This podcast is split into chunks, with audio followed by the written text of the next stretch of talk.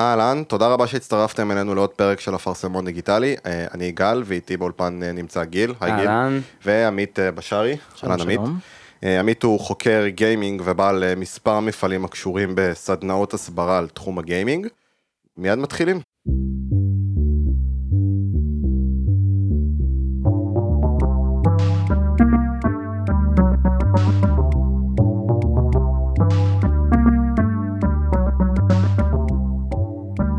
עמית, קודם כל תודה רבה שהצטרפת אלינו היום. אה, נשמח קצת שתסביר מה זה בכלל אומר חוקר גיימינג, איך בכלל הגעת להתעסק בזה, אה, לעבור, אה, לה- להעביר סדנאות להורים, כל מה שיש לך בעצם לספר על זה.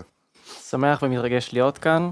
אני חושב שהתחלתי כמו רוב האנשים שהתחילו עם, עם תחום הגיימינג איפשהו בין הנסיך הפרסי לדיאבלו 2 ואז מצאתי את עצמי באקדמיה לומד פסיכולוגיה ומחבר בין השניים ואז גיליתי שיש פער נורא נורא גדול בין מי שחווה גיימינג למי שמסתכל על גיימינג מהצד מהעולם המחקרי. לפני שאנחנו כאילו באמת צוללים לעניין הזה של איך האקדמיה מקבלת את זה ומה שאתה, אני רואה פשוט לאן אתה חותר עם זה, כן. אני כן רוצה לשמוע מה לך כילד משך אותך לכיוון הזה של להתעניין במחקר בתחום הזה. אתה יודע, גיימרים בדרך כלל גדלים להיות או מפתחים אה, שבתחום הזה, גרפיקאים בתחום הזה שרוצים לעבוד בלייצר משחקים, או פשוט שחקנים תחרותיים, ואתה אמרת לא, אני רוצה לחקור את זה, אני רוצה לתקוף את זה מזווית אחרת לגמרי. אז בעצם, מה, מה, מה, מה גרם לך להגיע לאיפה שהגעת? בראייה לאחור אני חושב שזאת נקודה ממש יפה, לא חשבתי על זה אף פעם. אני חושב שגם כילד היינו, עוד לא היה יותר מדי אינטרנט, אז היינו עוברים מבית לבית כדי להסתכל על בן אדם אחר משחק Diablo 2, רק Necromancer, כן? לא ידענו מה הדמויות האחרות נחוצות. ומצאתי את עצמי גם הרבה פעמים מעדיף להסתכל על איך אנשים משחקים, לראות את האינטראקציה שלהם עם, עם המשחק עצמו, בינם לבין עצמם, לראות מה, מה עושה להם את זה בתוך המשחק. ומפה באמת יכול להיות ש, שפה הפשן שלי, לראות אנשים משחקים את התגובה שלהם ולראות אם הם היו עושים דברים אחרת, הם היו אומרים משהו שונה, הם היו עושים מהלך שהם לא חשבו עליו קודם. נראה לי שמשם, אם אני צריך להסתכל אה, במבט לאחור, נראה לי ששם זה התחיל. ומה למדת באוניברסיטה? אחר כך שם אתה התחלת... לס- התחלתי ללמוד פסיכולוגיה, והתחלתי לעבוד במעבדה של נוירופסיכולוגיה קוגניטיבית, שזה שם נורא נורא מפוצץ ללמוד התנהגויות ברמה של מהירויות תגובה ומדדים מאוד מאוד ספציפיים שאפשר לכמת. כן למדתי הרבה מאוד גם אנתרופולוגיה, שזה היה המקצוע שהתמקדתי בו יותר, שאנתרופולוגיה היא חקר תרבות. אני חושב שבשונה מפסיכולוגיה שמסתכלת רק על האדם עצמו, האנתרופולוגיה מסתכלת על כל התרבות, אבל לא מבטלת את החוויה של הפרט. זאת אומרת, אני כן יכול לבוא ולספר על החוויות שלי כגיימר בצורה אקדמית, ולנתח את החוויות ברמה תרבותית, וזה מתקבל בעולם האקדמי. שזה בעיניי סופר סופר מגניב, כי יש המון המון שיח על האם זה מדע או תחום ידע. מדע זה משהו שיכול לנבא התנהגות, ויש לו עוד המון קריטריונים. תחום ידע זה הרבה יותר רך, זאת אומרת, האנתרופולוגיה משכה אותי כי יכלתי לספר את מה שאני עובר, והתגובה הייתה, וואי, יש פה רובד מעניין, יש פה חוויה אנושית שאנחנו רואים בהמון מקומות אחרים. להשליך אנתרופולוגיה באמת על, כן. על גיימינג כתרבות ולא על תרבות כ, כאילו... כן, כן, לגמרי לגמרי, ממש ככה. אוקיי, אה, אז איך בעצם האקדמיה מעבר לזה, אתה, אתה התחלת ללמוד אה, פסיכולוגיה, אה, אנתרופולוגיה, ולקחת את זה באמת לכיוון של מחקר, איך האקדמיה קיבלה את זה כמחקר מעבר לאוקיי זה מעניין, זאת אומרת, קיבלת איזה שהם כלים, מה התגובות שהיו מעבר לזה? אני חושב שאני אחלק את התשובה לאיזה כלים קיבלתי כדי להשתמש ולחקור גיימינג, ואיך האקדמיה התייחסה לזה. הכלים הם כלים מחקריים, זאת אומרת, יש מתודולוגיות שלומדים באקדמיה של שיטות מחקר, שהן לא מבוססות אינטואיציה, הן מבוססות א' כל מחקרים שהם מנותחים סטטיסטית. ובנוסף, יש גם מתודולוגיות למחקר איכותני, מחקר שלא מתעסק בכלל במספרים, כדי לזהות מהי החוויה האישית שלי למשל, ומהי החוויה של כל הגיימרים בארץ או בעולם, של ההבחנות שכן חשוב לעשות. איך האקדמיה קיבלה את זה שאני מתעניין בגיימינג? ככה וככה, זאת אומרת, כן כולם התעניינו, אבל אני לא חושב שיש מישהו בארץ, אם, אם אני טועה אני אשמח, אני מאוד אשמח לטעות, שיש מישהו שחוקר gaming ואת ה essence, את המהות של להיות gamer בארץ. זאת אומרת, אני אהיה אצלו במשרד עכשיו, אני כאילו עוזב את הפוד, אני הולך לשם. אבל מה שכן, אני כן יכול אה, להגיד תודה ענקית למי שכן ליווה אותי באקדמיה ואמר לי, יודע מה? אנחנו לא מבינים מה הדבר הזה שאתה עושה שם, אנחנו כן יודעים שיש לזה קשר לתיאוריות, בוא תחבר את זה לתיאוריה, תראה לנו שזה בסדר, תריץ ניסויים, תראה שזה תופס לך, נכתוב מזה תזה. אין בעיה, בכיף. אני עוד בשלב הזה שאני לא רוצה להשקיע כל כך הרבה שעות בללמוד מסביבים, כדי להראות שיש כאן משהו. בא לי להתעסק בעיקר כרגע, באיזשהו שלב אני מניח שאני כן אלך עוד פעם החוצה, עוד פעם פנימה, אבל זה הסטטוס שלי היום. מה זה בעצם העיקר, העיקר כאילו, אתה אומר, כשאתה, מה- חוקר פסיכולוגיה, לדוגמה, אותי מאוד מאוד עניין מה זה הגיימינג זון. כי גיימינג זון זה משהו שלא חווים רק בגיימינג. זה משהו שחווים גם, אני חווה אותו בטיפוס, התחלתי לטפס לפני שנה ואני מוצא את עצמי בזון פסיכי לגמרי. בעצם הגדרה בתחום הזה. כן, עכשיו, יש הרבה תיאוריות, התיאוריה שהכי התחברתי אליה זה שכל הזון הזה שאנחנו נכנסים נקרא flow zone, או בפסיכולוגית קצת יותר רשמית, optimal experience, וזאת נקודת האיזון בין האתגר לבין היכולת שלי. אם האתגר והיכולת שלי מאוזנים, אני יכול להיכנס לפלואו מטורף, לאבד תחושת זמן, להרגיש כאילו הכל קורה ושום דבר לא קרה וזהו, סיימתי. ומה הלך פה עכשיו? אם האתגר קצת יותר גדול, יכול להיות שאני אחוש חרדה, כי אני לא ארצה להפסיד כל הזמן, ואם האתגר מאוד מאוד נמוך לעומת היכולות שלי, אני פשוט אהיה משועמם. ואני כן רואה את הדינמיות במנעד הרגשי הזה בגיימינג של, למשל בליג. אם ה lane שלי נורא נורא נורא משעמם, סביר להניח שאני אעשה יותר במרכאות טעויות טיפשיות, כי זה לא מאתגר אותי, הרגתי אותם כבר פעמיים, מיציתי, אני רוצה משהו קצת יותר מרגש.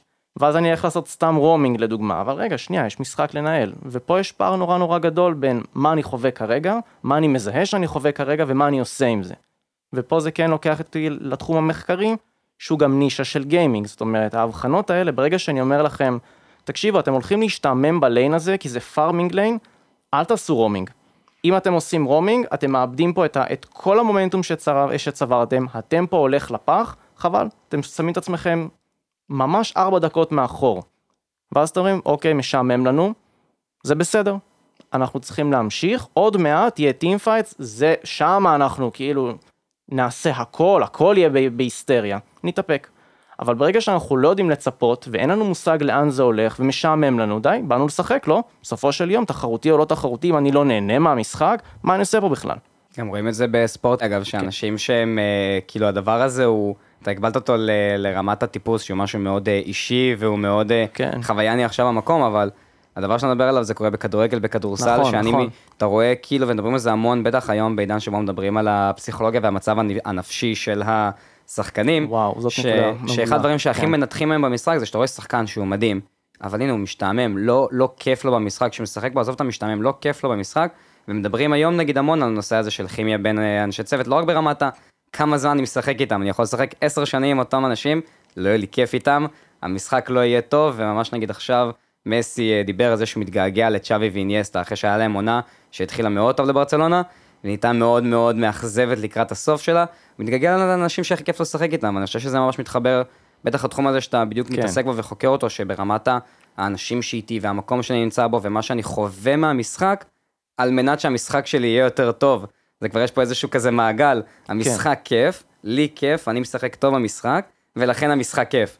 ומצד שני, ברגע שיש איזה משהו ששובר את זה באמצע, אני כבר לא נהנה, המשחק כבר לא כיף, כבר אין לי אתגר, או שיש לי יותר מדי אתגר, וזה מאוד מעניין, אתה מרגיש שיש לזה גם מימושים מעבר למחקר, אגב? אתה כן, בתחום לג- עולם שאתה נמצא בו, כאילו.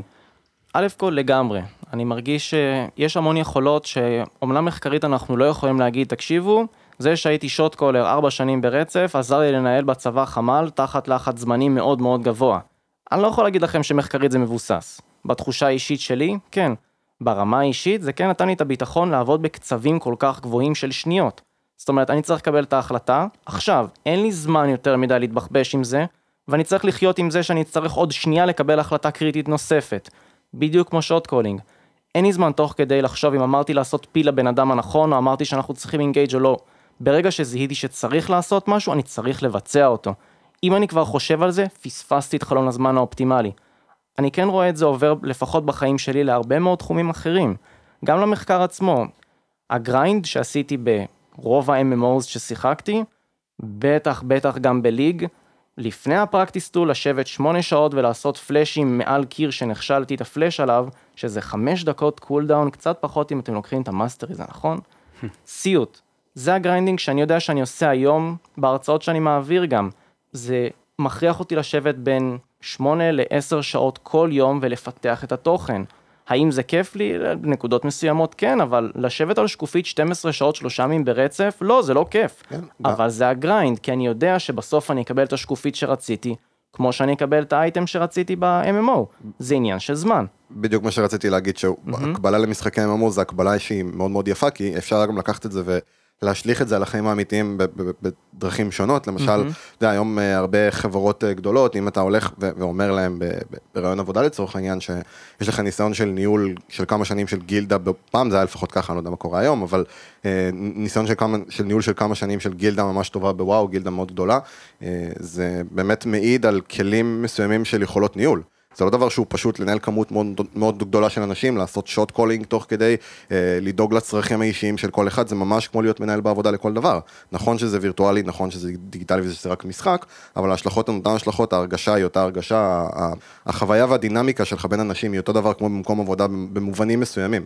אה, ובאמת לקחת את זה למשחקים כאלה, או בכללי לכל ז'אנר, ולראות איך הדברים, הפעולות שאתה עושה, והתוצאות שלהם במשחקים, בהקבלה לחיים האמיתיים, זה, זה באמת באמת נכון, כאילו... אני חושב שהצגת פה את הפער שיש בין עולם הגיימינג למי שלא מעולם הגיימינג בצורה מאוד מאוד טבעית. אין פער, זאת אומרת הפער הוא, זו, זו אותה חוויה, מה שאני חווה בגיימינג זה מה שההורים שלי חוו איפה שהם שיחקו כילדים קטנים. אולי בפלטפורמה שונה, אבל הם רבו עם מישהו כי הוא לא רצה לשתף אותם, קורה לנו. הם חיכו לבן אדם החמישי שיגיע, קורה לנו הרבה. ולאותן החוויות, עכשיו, כילדים, אין לנו תמיד את הכלים להתמודד עם כל הסיטואציה. ולהורים שלנו יש, כי הם עברו את כל הדבר הזה לפחות 200 אלף פעם כבר. ואני כן חושב שהגישור הזה של להגיד להורים, תקשיבו, זו אותה חוויה, לא לוקח הרבה זמן להבין את הפלטפורמה שהילד שלכם נמצא בה. אני לא רוצה שתהיו הבן אדם הכי טוב באוברוואץ', לא. לא מעניין אותי שתבינו מי זה ריינארט ומי זאת זריה, כאילו, לא מעניין אותי. מעניין אותי שתבינו איך הפלטפורמה עובדת, מעניין אותי שתיתנו לגיטימציה לזה שילדים כועסים, כי הפלטפורמה הזאת מובילה לשם, בין אם תרצו ובין אם לא. ובמקום להגיד, וואי, הילד שלי כועס ממסך, לא. הילד שלך כועס כי חברים שלו הרגיזו אותו. וכי הוא רצה לנצח והוא לא הצליח, ויכול להיות שהוא תחרותי.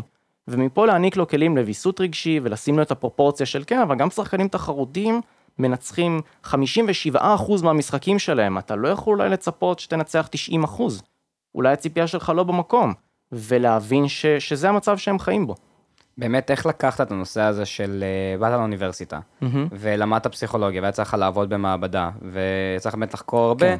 ופתאום היום אתה באמת אמרת שאתה מתעסק המון בנושא ההורי של אה, הכוונת הורים וזה, איך בכלל הגיע לך הרעיון הזה, כאילו, מאיפה פתאום עלה הרעיון של, בואנה, אף אחד לא, ההורים לא מבינים, כן. כאילו, ו... כנראה מכל הכתבות ב Fortnite, בוויינט של Fortnite. יכול להיות, ובעיקר מהרבה מאוד כעס ותסכול. זאת אומרת, עברתי המון משהו שינויים. אישי?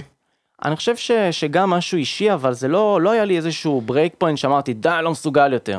אני חושב שבאיזשהו שלב למדתי ולמדתי יחסית הרבה מחקרים והרבה ספרים, ותמיד הרגשתי שאין מצב שאני יודע מספיק כדי להסביר למישהו משהו על עולם ה gaming. ובאיזשהו שלב הבנתי שצברתי איזשהו פער, וכן, אולי יש לי איזה משפט שניים להגיד.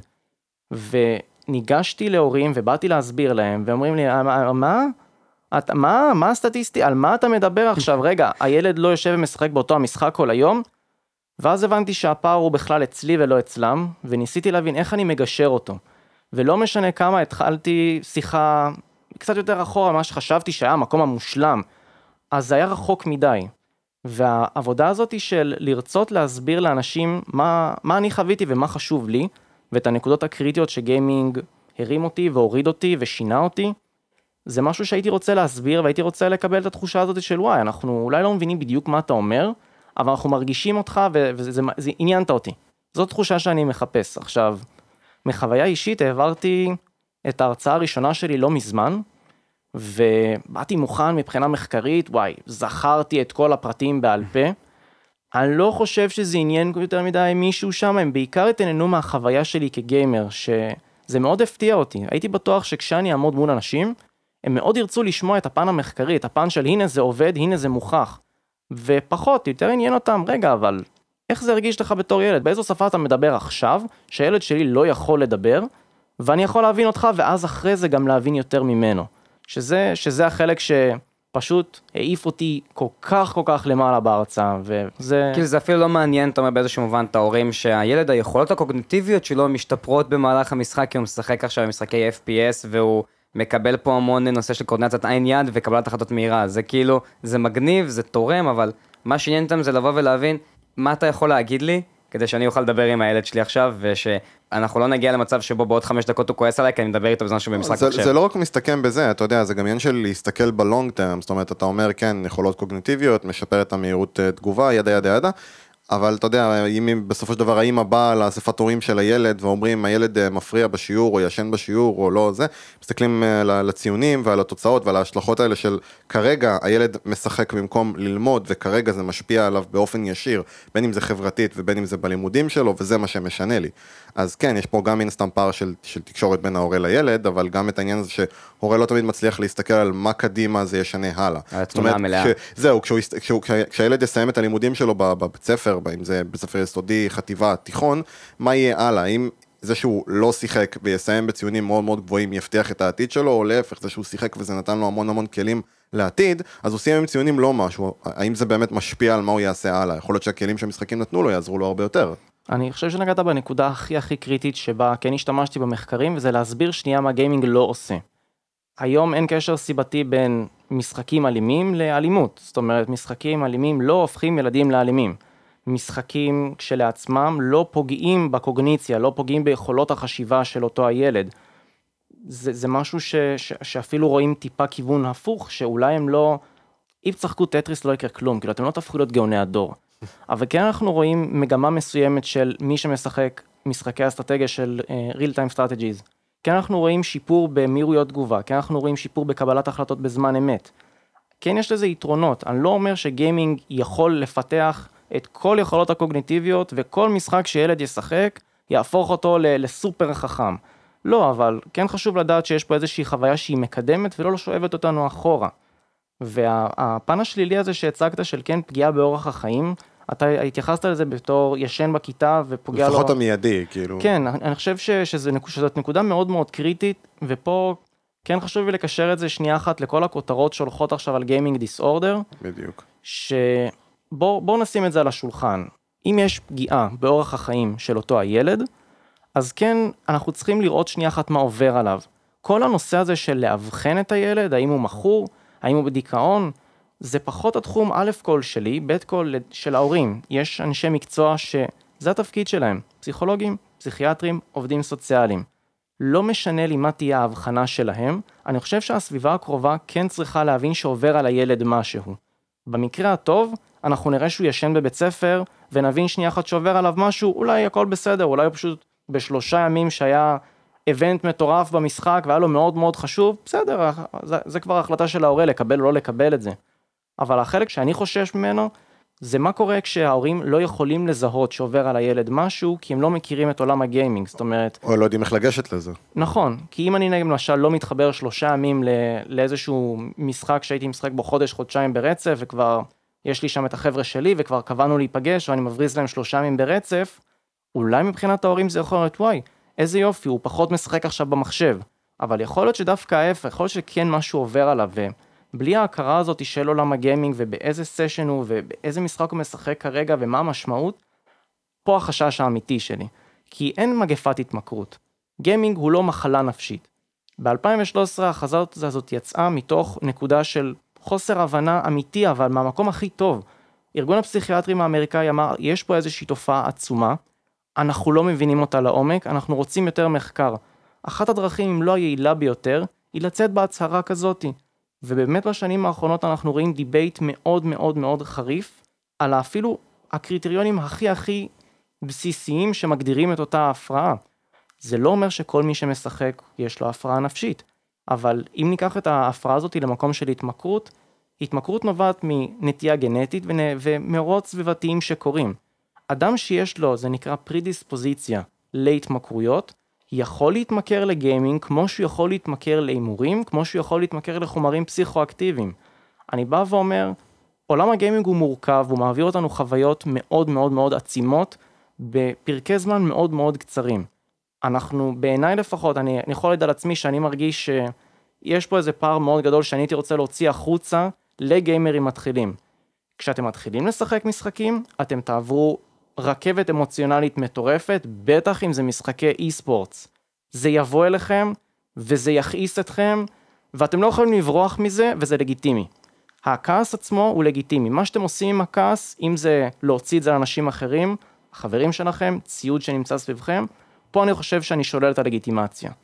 אז פה כן חשוב לי לשקף את זה החוצה, שמצד אחד הרגשות קיימים, שום דבר לא נורמטיבי עובר עליכם, אתם בדיוק בנורמה, קחו בחשבון שכן צריך לעבוד על זה אקטיבית, כי הזמן לא ירפא את הכעס שאנחנו עוברים. יש מחקרים שמראים ששחקנים מנוסים לא הופכים להיות מאוד מאוד כועסים במשחקים הראשונים, אבל לאורך זמן המגמה מתהפכת, שחקנים מנוסים הופכים להיות טילטד מאוד מאוד חזק ומאוד מאוד מהר. אני יכול להעיד.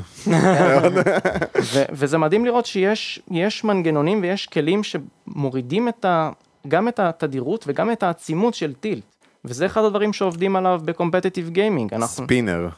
לדוגמה, אני בטוח, כל הספינרים האלה והקיובים האלה, שזה איזשהו משהו להוציא את- את התסכול והלחץ בלי, מאוד מיידי ומאוד, אני יודע שזה היה משומש מאוד בשביל להתגבר על בעיות קשב וריכוז וכאלה, אבל אני גם יודע על המון אה, אנשים, כאילו, שאני מכיר מה- מהחבר'ה שלי שמשחקים, שמשתמשים גם באחד כזה, כי זה בדיוק עוזר להם שנייה, במקום להיכנס לטילט, זה שנייה מפקס אותם. אני חושב זה שזה מעלה להם. את, ה, את, המוד, את המודעות למה הם מרגישים. זה, שוב, זה משהו שהוא אינט- האינטואיציה שלי, ברגע שאני מתעסק עם משהו, ואני יודע שהמשהו הזה משוייך לי לרגשות שאני עובר, אני יכול להתמקד במה אני עובר. וזה בעצם ה, האינטרוספקציה, ההסתכלות על עצמי שאני עושה, ואז אני יכול גם לשקף החוצה. יש הבדל בין שחקן מנוסה שאומר, תקשיבו, אני רותח מעצבים עכשיו, הייתי בטוח שהמהלך הזה יהיה טוב, ופשוט מתתי בשנייה ואני מרגיש מטומטם לחלוטין. בין שחקן מתחיל שיגיד, אני לא מבין שזה קרה, איך זה קרה עכשיו, אני לא מבין איך זה קרה, איך זה קרה. פה אנחנו רואים את ההבדל בין המצוקה והסבל שהבן אדם המתחיל עובר, לבין השיקוף והרפלקציה שהבן אדם המנוסה עובר. ברגע שיש לי את היכולת לעשות רפלקציה על מה שאני עובר, אני יכול לשחרר את זה הרבה יותר בקלות, ואז לחזור להתמקד במשחק. זו בעצם השיטה שרוב האנשים יכולים להשתמש בה די בקלות, הם כן צריכים להעלות למודעות את מה שהם מרגישים, שזה חלק סופר קשה. וכן לדעתי, כמו שאמרתם, הקובייה וה, והספינרים מאוד מאוד עוזרים, כי הם עוזרים לנו להתפקס. מה לגבי סיטואציה אבל שבה זה לא תלוי בך, זאת אומרת שאתה משחק בקבוצה, במשחקי רשת, ומישהו אחר עושה טעות וזה משפיע עליך, זה עוד יותר מתסכל, כי אז אתה גם יכול לדעת מה הטעות, אבל אין לך שום השפעה על זה. אתה לא יכול לשחק במקומו. אתה יכול, לצעוק עליו, אתה יכול להתעצבן עליו, אתה יכול להגיד לו שזה היה ממש מטומטם מצידו לעשות מה שהוא עשה, אבל אין לך שום השפעה על זה, וזה ממש מתסכל. אתה מדבר על שחקני, על משחקי סולו קיו, שאתה מתחבר לבד, או משחקים שהקבוצה שלך היא זה אורגנית? יכול להיות הכל, החל מ-MMOs ועד משחקי, אה, אם זה סולו קיו ואם זה משחק תחרותי, כל משחק שאתה משחק בו עם אנשים בקבוצה, ואתה תלוי באנשים אחרים. זה שאתה תלוי באנשים אחרים, אני תמיד מסכים איתך, וזה חלק מהפשן שיש לי לאותם המשחקים, אבל אני יכול לשלוט על ההתקדמות האישית שלי. ותמיד, תמיד יש לי את האפשרות להבין מה אני הייתי יכול לעשות אחרת בסיטואציה, ואם אני יודע שמבחינה משחקית עשיתי הכל טוב, אני יכול להבין שנייה אחת מה הפעיל אותי, מה היה הטריגר שכל כך הכעיס אותי ומנע ממני להיות השחקן הטוב שאני יודע שאני יכול להיות באותו הרגע. ואז לעבוד על הטריגרים האלה. להגיד לך שאני לא אחווה תסכול? ברור שאני אחווה תסכול, זה חלק מהמשחק. להגיד לך שאני אתן לתסכול לפגוע ביכולות שלי ובביצועים שלי? פה יש לי איזשהו פער שאני כן רוצה לעבוד עליו. אז התשובה שלי היא לא... היא, היא לא עונה לך על, ה, על ה, מה אני יכול לעשות שמתסכלים אותי אם להתעצבן עליהם, זה מעצבן נקודה. השאלה פה איך אני יכול למתן את האמוציה שיוצאת, וכן לנתב אותה למשהו שיקדם אותי כשחקן ואת הקבוצה שלי קדימה. אני יודע שמה שעוזר לי, שהייתי נכנס למצבים שהיה לי מאוד מאוד קשה, כי היה לי פער נורא גדול בלהבין שאני אני רואה דברים אחרים ממה שהחברי קבוצה שלי רואים, גם אחרי שהסברתי להם שזה מה שהולך להיות. כי זה מה שהיה הפשן שלי, שם השקעתי את, את, את רוב הזמן שלי. ואז לא הבנתי למה הם לא עושים את מה שביקשתי מהם, כי הם ביקשו שאני אגיד להם מה לעשות. ואז הייתי יכול להיכנס לטילט שפשוט עצבן אותי בכל כך הרבה רמות, ואז אחרי השיחה הייתי כועס על עצמי שכעסתי, ובאמת רמת ההלקאה העצמית ש- שהייתה שם הייתה גבוהה מדי, לא בריאה, והיום אני יודע שהיא בהחלט נמנעת.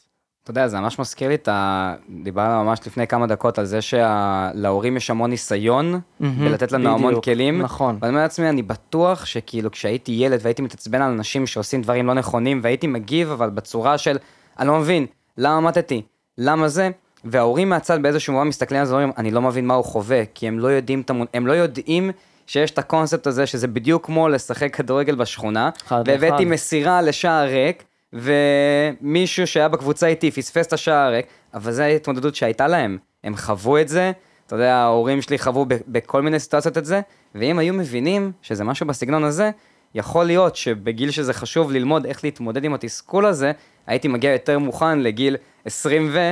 ואם לא ה-30 ו, שבה אם אני משחק עכשיו, אפילו במשחק קומפטטיב, ואני אומר לעצמי, אוקיי, אז אני יודע מה קרה, אני יודע איך להשתלט על עצמי, כי באמת לא, היה לי איזשהו, לכאורה חסך כלים בהקשר הזה של, בהקשר של משחק עכשיו, שזה בסך הכל, כל הדברים האלה הם בסך הכל סיטואציות מהחיים האמיתיים, זה נכון. עובד על, משחקים עכשיו עובדים על חוויות מהעולם האמיתי, בס- ב- ברמת מה אני מרגיש ולאן אני לוקח את זה, ואני פשוט חושב שזה לגמרי לגמרי ככה, אתה יודע, ניהול גילדות, זה גם זה מגיע עם המון תסכול, והורה לא יודע איך להתמודד עם זה. אני לא מבין למה הילד שלי כועס, אז לא, הוא לא מצליח להשיג מספיק אנשים לשחק איתם ב-12 בלילה ביום שישי.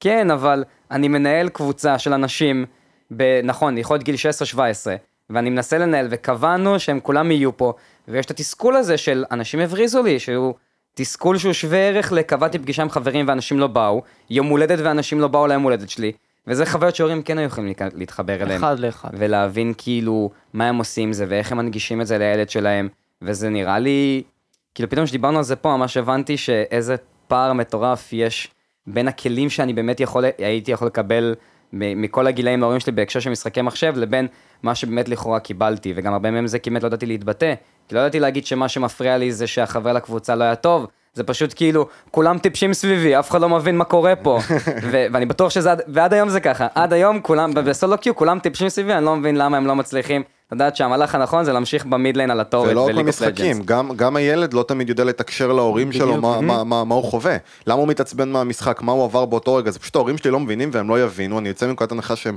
לא מדברים באותה שפה בכלל כמוני, אז אני פשוט אכעס עליהם כי הם לא מבינים אותי, וזה יוצר איזשהו מעגל כזה אינסופי של כעס, וזה גם באמת מתקשר לעניין הזה של דור ה-X ודור ה-Y ומה ההורים שלנו היו לעומת מה אנחנו הילדים היום לעומת ההורים שהיו בדור הקודם. הרגשות הם בסופו של דבר, תקן אותי אם אני טועה, הן אותם רגשות, זה פשוט דברים שונים שגורמים לך לחוות אותם. אני יכול להתחבר למה שאתה אומר, כל הנושא הזה של דור ה-Y מצליח להפעיל אותי רגשית מאוד מאוד, ואני עדיין לא יודע למה. זאת אומרת, אני לא מצליח להבין ביני לבין עצמי, מה כל כך מכעיס אותי בזה שיש לנו דור שהוא מתנהג אחרת. זאת אומרת, מאז 400 לפני הספירה, האמירה על בני נוער היו שהם חצופים, שאין להם מוסר עבודה, שהם אה, לא חלק מיושבי הבית אלא הם העריצים שלו, ואני לא מצליח, הרי אני לא יודע אפילו אם אני חלק מדור ה-Y או שאני דור ה-Z או שאני דור הלפני ה-Y, אני לא יודע איפה אני ב... ב- דור ה-Y. אני דור ה-Y? כן, 80 עד אה, 99, מי שנולד ב-1980 עד 1999 מוגדר כן, כדור יכול, ה-Y. אני כן יכול להבין את הפער הזה שנוצר, אבל אני כן חושב שהאחריות היא 50-50 לחלוטין. זאת אומרת, כשמישהו אומר לי שאני למשל עצלן, ואכפת לי ממנו, זאת האחריות שלי להראות לו שא' יכול להיות שהוא לא מזהה נכון במה אני משקיע את הזמן שלי, ויכול להיות שהמטרות שלי שונות משלו וזה בסדר שלא נסכים. ואני חושב שהאחריות היא, היא באמת גם שלנו פה לשקף החוצה כמה אנחנו עובדים על דברים שאנחנו לא רואים את התמורה שלהם. אני יושב למשל 150 שעות על מצגת שאני מוחק אחרי זה כי היא פשוט לא רלוונטית לכלום, אבל למדתי ממנה כל כך הרבה ולמדתי מהתהליך הזה כל כך הרבה. להגיד לכם שזה היה פרקטי? אני לא יודע, זה בסימן שאלה נורא נורא גדול. אבל אם בעבר הייתי אולי מצפה שכשאני יושב ומכין מצגת אני אהיה תחת איזושהי חברה שתשלם לי על הזמן שאני עובד ולא על המוצר הסופי שאני מגיש. ופה יש איזשהו פער ש... שאני כן חושב שיש בין הדורות, אבל כן אני חושב שזאת האחריות שלנו להבין איך אנחנו מצמצמים אותו, כי מי שירצה לצמצם מהצד השני, יגיע. ומי שלא כל כך רוצה לעשות כלום, אני חושב שזאת האחריות שלנו להגיע אליו. אז מה, מה, מה בעצם הדרך אה, לפנות לדור הקודם הזה שלא מצליח להבין את זה? הוא מבין מוחשיות, הוא לא מבין את הקונספט של אני משחק במשחק דיגיטלי והכל מול מסך, הכל קורה בעולם דיגיטלי, שום דבר הוא לא מוחשי במציאות, ומבחינתם אתה שורף את הזמן שלך, אתה יושב ומשחק שעות, ואין לזה השלכות, בין אם אתה שחקן תחרותי שעוד לא רואה כסף, בין אם אתה פשוט סתם שחקן שנורא אוהב לשחק, והמשחקים שאתה משחק נותנים לך המון כלים בהמשך. אתה, מבין? כן, אני מאוד זה? מבין. אם אני אקח לדוגמה את ההורים שלי, הם אה, לא מבינים יותר מדי מה זה גיימינג תחרותי אולי, אבל ברגע שאני אראה להם את האולם שמכיל עשרות אלפי אנשים, את ההפקה המטורפת, את הבמה המרהיבה, את המשכורות שהשחקנים שם מקבלים, את הצוות שתומך בהם, את ההתלהבות של הקהל. את, ה- את ההתלהבות של הקהל, הם יבינו שיש שם משהו שהם לא מבינים. יכול להיות שהם יגידו שזו, ש, שזו ריאה חולה וצריך להוציא אותה מהחברה, בסדר, זה שלהם, אבל הם לא יוכלו להתכחש לחוויה ולחלק המשמעותי הזה זה- זה שיש בחיים עוצמתי, של זה הרבה מאוד אנשים. עוצמתי, כן. כן, כן, לגמרי.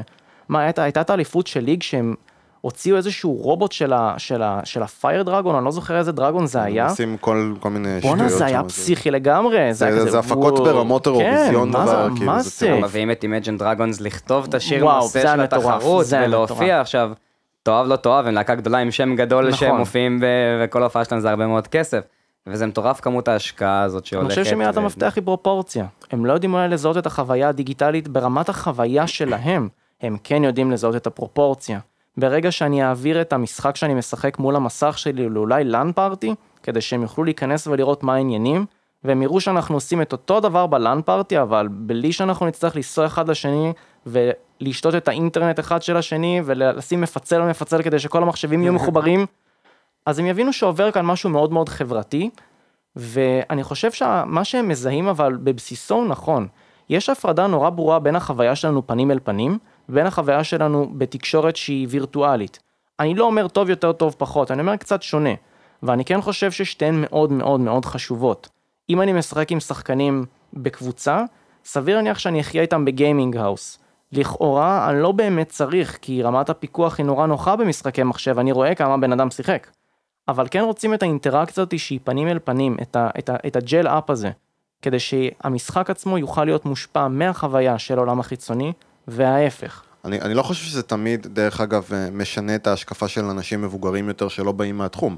זאת אומרת, אם נסתכל עלינו, על, על, על, על, באמת על דור ה-Y, אבל גם תיקח את זה 10 ו-20 שנה אחורה, שעוד לא היה מולטיפלייר, והיית הולך לשחק עם חבר שלך בפלייסטיישן, והמסך היה מתפצל לשתיים במרוץ מכוניות, מבחינת ההורים זה לא היה משנה שאתם יושבים ביחד, אתם עדיין מול המסך. זה תמיד היה בסופו של דבר את האמא או אבא שצועקים, יאללה, תעזבו את המסך, רצו קצת החוצה לשחק כדורגל. אתה- אתה- אני, אתה? אני חושב שזה היה נכון לתקופה שלנו כילדים, אני חושב שהיום הנושא של המסכים הוא הרבה יותר נגיש.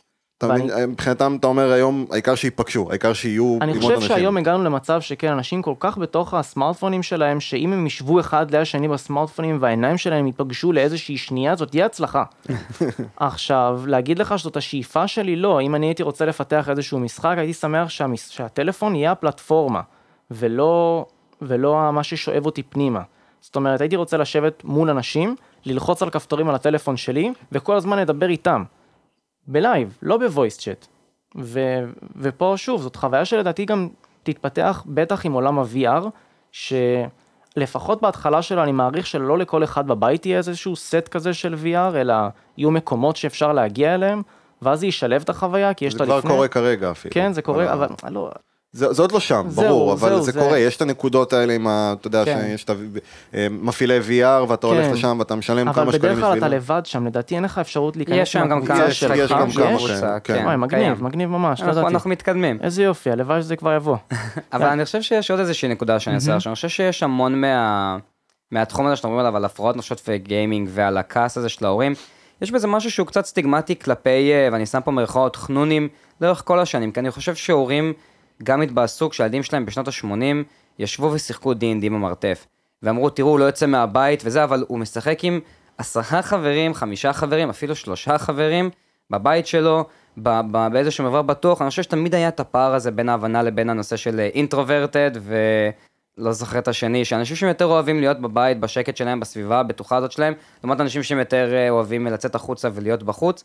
אני כאילו. רואה, רואה את זה ממשיך לאורך כל השנים, אם פעם התבא, כאילו ההורים פעם התבאסו מזה שיש אה, ילדים משחקים D&D והסטיגמות על החנונים, ואז פשוט זה עבר ללשבת מול המסך, וכאילו פשוט היום מה שקרה, זה שגיימינג נהיה מאוד פופולרי. ומה שקרה זה שפתאום אתה, אתה מבין שבאמת החוויה הזאת, היא, אם פעם זה היה בגלל שאני חנון ופחות מוצא את עצמי חברתית, ואני קצת אוהב את עולם הפנטזיה, אז אני נמשך ל-D&D, היום כבר כולם, לצ... תחשוב שכאילו לצורך העניין כולם היו בשנות ה-80 משחקים D&D, אבל באמת כולם, כאילו, לאן פארטי בבתי ספר, בהקשר כאילו, הזה של להקבלה D&D כזאת. עדיין יש סטיגמות, כאילו. בואו שנייה נסתכל על סטיגמות אחרות, כמו נגיד שחקני כדורגל.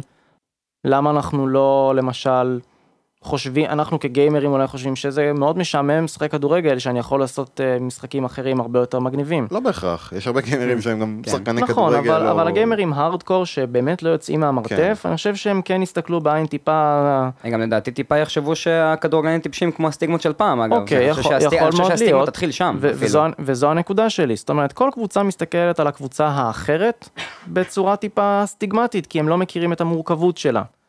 אני חושב שזה מתחיל בזה ונגמר בזה, סטיגמות על חנונים היו משחרית ההיסטוריה מהמם. פחות או יותר, וזה בסדר.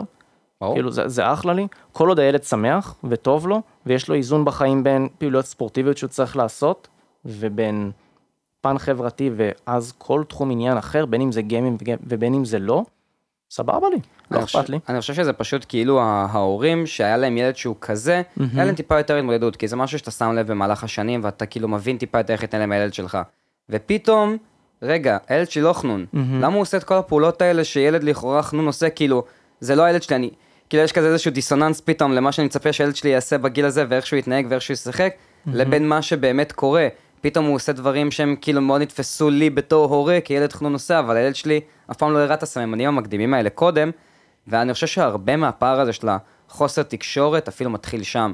שאפילו אני, אני לא יודע להסביר להורה שלי מה אני חווה, וההורה שלי בכלל לא מבין שזו איזושהי סוג חוויה שאני נהנה ממנה, כי מבחינת ההורה, כל מה שהוא ידע בגיל שהוא היה צעיר, אני מדבר נגיד על הורים צעירים, זה שבואנה, כל החבר'ה שהיו משחקים בארקייד, כאילו, וזה, הם לא היו ה...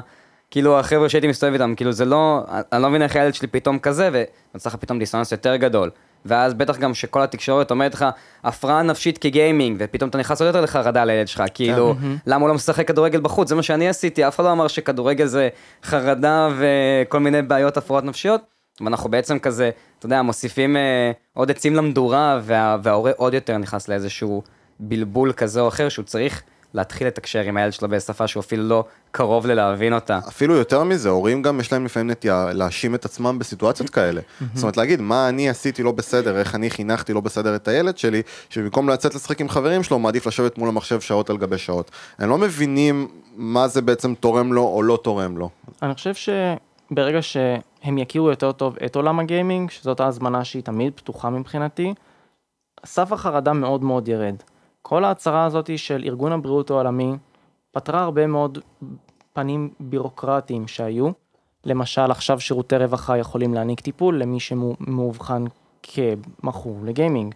שידענו שיש אנשים שמכורים לגיימינג גם לפני, זה פשוט לא היה תחת אותה ההגדרה. עכשיו יש למטפלים שפה משותפת שהם יכולים לדבר בינם לבין עצמם, לאבחן טוב יותר ולטפל טוב יותר. ובאופן כללי יש לנו נגישות הרבה יותר טובה לטיפול היום במי שכן הגיע למצב שהוא מכור לגיימינג. יחד עם זאת, אלה אחוז מאוד מאוד קטן מאוכלוסיית הגיימרים, שזה משהו שתואם כל התמכרות. רוב האנשים ששותים אלכוהול אינם אלכוהוליסטים. רוב האנשים שמשחקים פוקר אינם מכורים להימורים. וזה אותו הדבר בדיוק, אותה החוויה. אין לנו פה משהו ייחודי בעולם הגיימינג. אני יודע שזה נשמע טיפה כזה, רגע, מה, אתה פוגע לי באישיות? לא, לא, חבר'ה, זאת חוויה... כולכם עדיין special snowflakes, הכל בסדר. זו חוויה אנושית, והיא היא אותה, אותו הדבר דרך פלטפורמה אחרת, והפלטפורמה פשוט לא מוכרת אז היא מאוד מאוד מפחידה. אם אני הייתי למשל מספר לך שאני רואה שהילד שלי רוצה להיות אסטרונאוט והוא עכשיו בנאסא והוא שלושה ימים לא יצא מאיזשהו חדר קטן שרמות החמצן שלו, מה אתה עושה לילד שלך? אוקיי, אז זה בדיוק אותו הדבר, אבל אם אני מסביר שזה תהליך שקורה לכולם, ואם זה מאוד חשוב לו והוא רוצה והוא תמיד יכול לצאת משם, וכל כך הרבה שלבים, ואני מסביר לך של שנייה בוא תיכנס לעולם שלי, תראה את מה שאני רואה מהזווית שלי, ואז תוכל להחליט אם זה טוב בשבילך או לא טוב בשבילך. אז שוב, החוויה שאנחנו עוברים כגיימרים היא מאוד עצימה, ואולי החוויה, אולי ההפרדה העיקרית ביותר שיש לי, זה שאין לה עייפות פיזית כמו למקבילות שלה. אם אני רוצה להיות שחקן כדורגל טוב, או שחקן כדורסל טוב, מה אני עושה? הולך למגרש. יצאתי למגרש בבוקר אחרי שעתיים וחצי של ריצות, ו- ואני אפרגן לעצמי. אני לא יכול יותר. אני לא יכול יותר, אני פשוט גמור מעייפות. מה זה לשחק שעתיים וחצי במחשב? זה, זה שנייה מגרד לי את הרגל, אני שנייה מתאפס על עצמי ויושב שוב. אבל העייפות המנטלית ממשיכה באותו הקצב. ופה אנחנו כן רואים א', השלכות של כעס זה והשלכות של תסכול. דו-כיוונית במקרה הזה. לגמרי, לגמרי, אתה אומר, אתה לגמרי. גם כשאתה יוצא לעשות ספורט, אתה חוזר עייף יותר, אבל אתה ישן טוב יותר בלילה. כשאתה משחק עד מאוחר בלילה, אתה נחשף לקרינה של המסך, וידה. ידה ידה. יש הגבלה פיזית בעולם הזה של הספורט לעומת עולם הגיימינג, שאלא אם כן אתה יוצא לעצמך דלקות במפרקים, לא במפרקים, ב, בידיים, אז כן יש לך פה איזושהי הגבלה פיזית, אבל עד שזה יקרה זה המון המון זמן. אתה יכול לשחק 10 שעות ביום, בלי להרגיש שאתה נשחק פיזית, לא יכאב לך יותר מדי. ופה, ופה הפער בעיניי ש, שכן מאוד מוזר להורים של איך הילד יכול לשבת 10 שעות. אם אתם הייתם יכולים לשחק כדורסל 10 שעות, שכדורסל היה החיים שלכם, הייתם עושים את זה? סביר להניח שכן, כי הייתם ילדים ואין לכם פרופורציה לשום דבר אחר, כי זה בסדר, אתם ילדים. ועולם הגיימינג הוא כן לא מוגבל פה. אז להגביל בשעות, אני לא יודע, אבל כן ברגע שאתה מוצא לעצמך איזון בין פעולות ספורטיביות לבין עוד, עוד תחומי עניין, ובין גיימינג, גם אם אתה רוצה להיות גיימר תחרותי, בטח בתחילת הדרך שלך, זה יעשה לך רק פלאים לכל החיים. כי אם אתם חושבים שלהשקיע 12 שעות ביום כדי להיות גיימר תחרותי, זאת הדרך הנכונה, לא.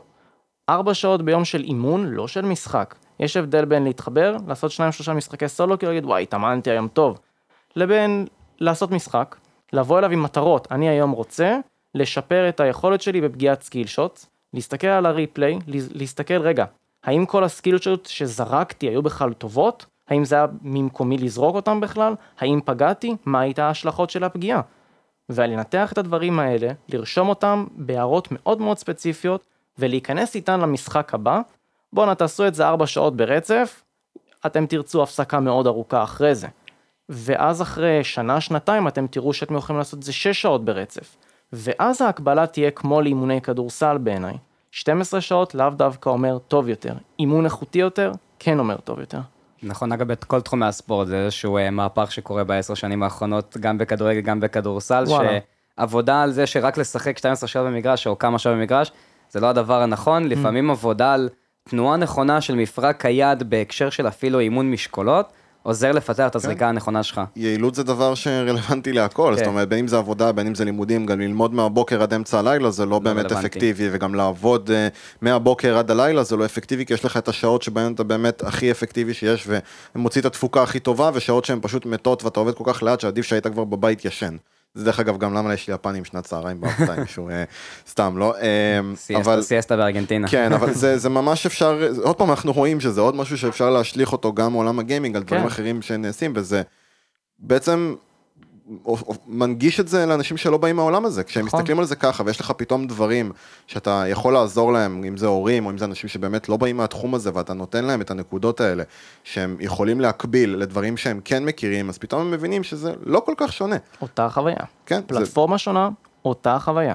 כשאתה פונה עכשיו להורים, כשאתה מדבר עם הורים, אז בעצם, מה הנקודות החיוביות, בוא נגיד ככה, שאתה יכול להציג בגיימינג, זאת אומרת, הדברים שזה משפר את הילד כביכול, או את האדם שיושב ומשחק, לצד נקודות שליליות, כי זה ברור שזה סכין דו-כיוונית, ויש פה גם השלכות, יש פה גם נקודות שליליות, בין אם השחקן תחרותי, בין אם הוא לא שחקן תחרותי, זה, זה גם לא תמיד רלוונטי אפילו לאיזה סוג משחקים הוא משחק, כשאתה יושב ומשחק הרבה שעות, יש לזה השלכות גם לרעה בסופו של דבר. מה אתה מציג? אני מאוד מסכים, אני מציג את המורכבות של עולם הגיימינג. המקום שלי היום בחיים הוא לא, אני לא החוקר הכי טוב בעולם, אני לא הגיימר הכי טוב בעולם, אני איפשהו הולך על דרך הביניים, ואם אני מדבר בצורה מאוד מאוד קונקרטית, סביר להניח שאני קצת אקדמאי פה, ואם אני מדבר בצורה מאוד מאוד מתלהבת, כנראה שאני, פתאום הצד הגיימר שלי יצא החוצה. זהו, זה וכשאני- קשה לאזן את זה. זה, זה קשה, אבל יש את הרגעים האלה שזה לי אישית מצליח, ופה, ופה אני, אני זוכה ל- לתחושה מדהימה. ואת המורכבות הזאת אני רוצה להציג הלאה. זאת אומרת, אתה אומר, יש לזה יתרונות, יש לזה חסרונות, אני שם שנייה אחת את מי שחווה את החוויה במרכז, ולא את הנתונים מסביב. הילד שמח, הוא עושה דברים חוץ מלשחק במחשב, או בקונסולות, או בכל פלטפורמה גיימית אחרת? אם כן, סבבה, מה ההבדל בין 4 שעות ל-5 שעות אם הוא עושה את כל ההתחייבויות שלו, וסך הכל אדם שמח.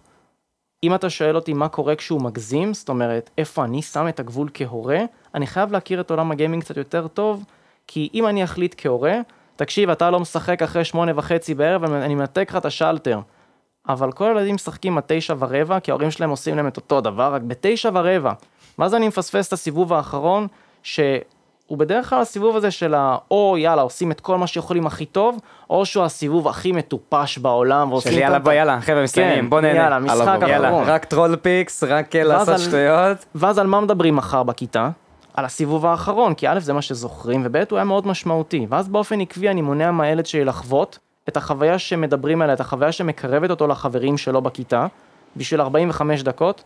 אני לא יודע אם אני הייתי מאפשר את זה כהורה, כל הורה מחליט מה לעשות בסופו של יום, וכן זאת האחריות ההורית. אבל כן צריך להבין איך אנחנו יוצרים את ההגבלות בצורה שהיא תהיה תואמת לעולם הגיימינג. אז זו הנקודה הראשונה. הנקודה לדעתי שמאוד מאוד חשובה להורים, להורים להבין מה גיימינג לא עושה. וכבר אמרנו את זה שגיימינג לא הופך אותנו לאלימים, גיימינג לא הופך אותנו למכורים, גיימינג לא הופך אותנו לטיפשים, גיימינג לא הופך אותנו ליצורים אנטי סוציאליים, הוא פשוט לא עושה את זה. זו פלטפורמה שאנחנו עוברים חוויה, כמו שאתם עברתם בשכונה שגדלתם בה, במשחקים ששיחקתם, כמו שאני מסתכל על למשל אוהדי קבוצות כדורגל שהם אוהדים שרופים, בוכים שלושה ימים אחרי שברצלונה הפסידה, אני יכול להיות נורא עצבני שלושה ימים אחרי שאני הפסדתי, לא יודע מה, בפעם השלישית שלי את ה promotion ל Challenger, זה, זה יכול להיות נורא מתסכל. ופה אם ההורה מתקרב, הוא יוכל להעניק לילד כלים לצאת מאותו תסכול. כי התסכול הזה לרוב נובע מאיזושהי מחשבה שהיא התחילה ולא הסתיימה, והיא כל הזמן רצה לנו בראש ורצה לנו בראש, ואנחנו לא יודעים איפה היא התחילה ואיפה היא נגמרה, וברגע שמישהו שאכפת לי ממנו ולא אכפת ממני מדבר איתי על זה, אני יודע להחליט שנגמר, די, מיציתי את הכעס הזה, מיציתי את התסכול. והחלק שאני עוד רוצה להדגיש, שאם למשל יש לי ילד שהוא שחקן תחרותי טוב, הוא מנצח בטורנירים, ואני לא ממש יודע את זה, אני רק מנסה לעזור לו בפן של, אבל אל תהיה כועס מדי, ואני מאוד אכפתי, אבל אני לא מבין את עולם הגיימינג ברמה של מה בדיוק קורה שם, או מה הפלטפורמה הזאת מציעה, ואז יציעו לילד שלי איזשהו חוזה. אני יודע שבגיל 17 וחצי, 18, אם היו מציעים לי חוזה מחברה של סטרימינג או מקבוצה מסוימת, אני הייתי חותם עליו בלי להתייעץ עם אף אחד יותר מדי, כי זה fucking חוזה. ואז איך הייתי יכול להיות כבול לחוזה מאוד מאוד, דרקוני. כן, שזה ל- אחת למש- הבעיות הכי גדולות אגב היום, שמדברים כן, עליהן. ו- ופה קול שמחולק לשניים, חבר'ה, מפתה ככל שזה יהיה, אל תחתמו על דברים כאלה בלי שאיש מקצוע עובר על זה. זה לא שווה לכם, גם אם מפעילים עליכם- לחץ ויפעילו עליכם לחץ. ולהורים, דברו עם הילדים שלכם על הדברים הבקטנה, על הדברים שקצת יותר משעממים לכם, כי אם אתם לא תהיו שם בהתחלה, הם לא יבואו ויתלהבו ויגידו, וואי, תקשיבו, קיבלתי חוזה, אני רוצה לחתום עליו עכשיו. ואז אתם לא תוכלו להיות שם בשבילם בהחלטות הקריטיות האלה. זאת אומרת, אני לא רק שאני לא יודע בתור הורי או אדם מבוגר איך להתמודד עם התסכול של הילד שלי, אני גם לא יודע איך להתמודד עם ההצלחות שלו. נכון. אם אני לא מבין את ההתלהבות מלנצח טורניר קטן שעשו בישראל, שאיזה כמה חבר'ה ארגנו, אם אני לא יודע שזה מבחינתי זה... כמו שאני ניצחתי במלך השכונה, שארגנו בשכונה שלנו בכדורגל. אבל, לגמרי. זה, אבל זה, זה, זה, זה אותו דבר, אותו ואז זה הדבר בדיוק. מתפתח עוד יותר גבוה כשאני באמת בא לקבל חוזה.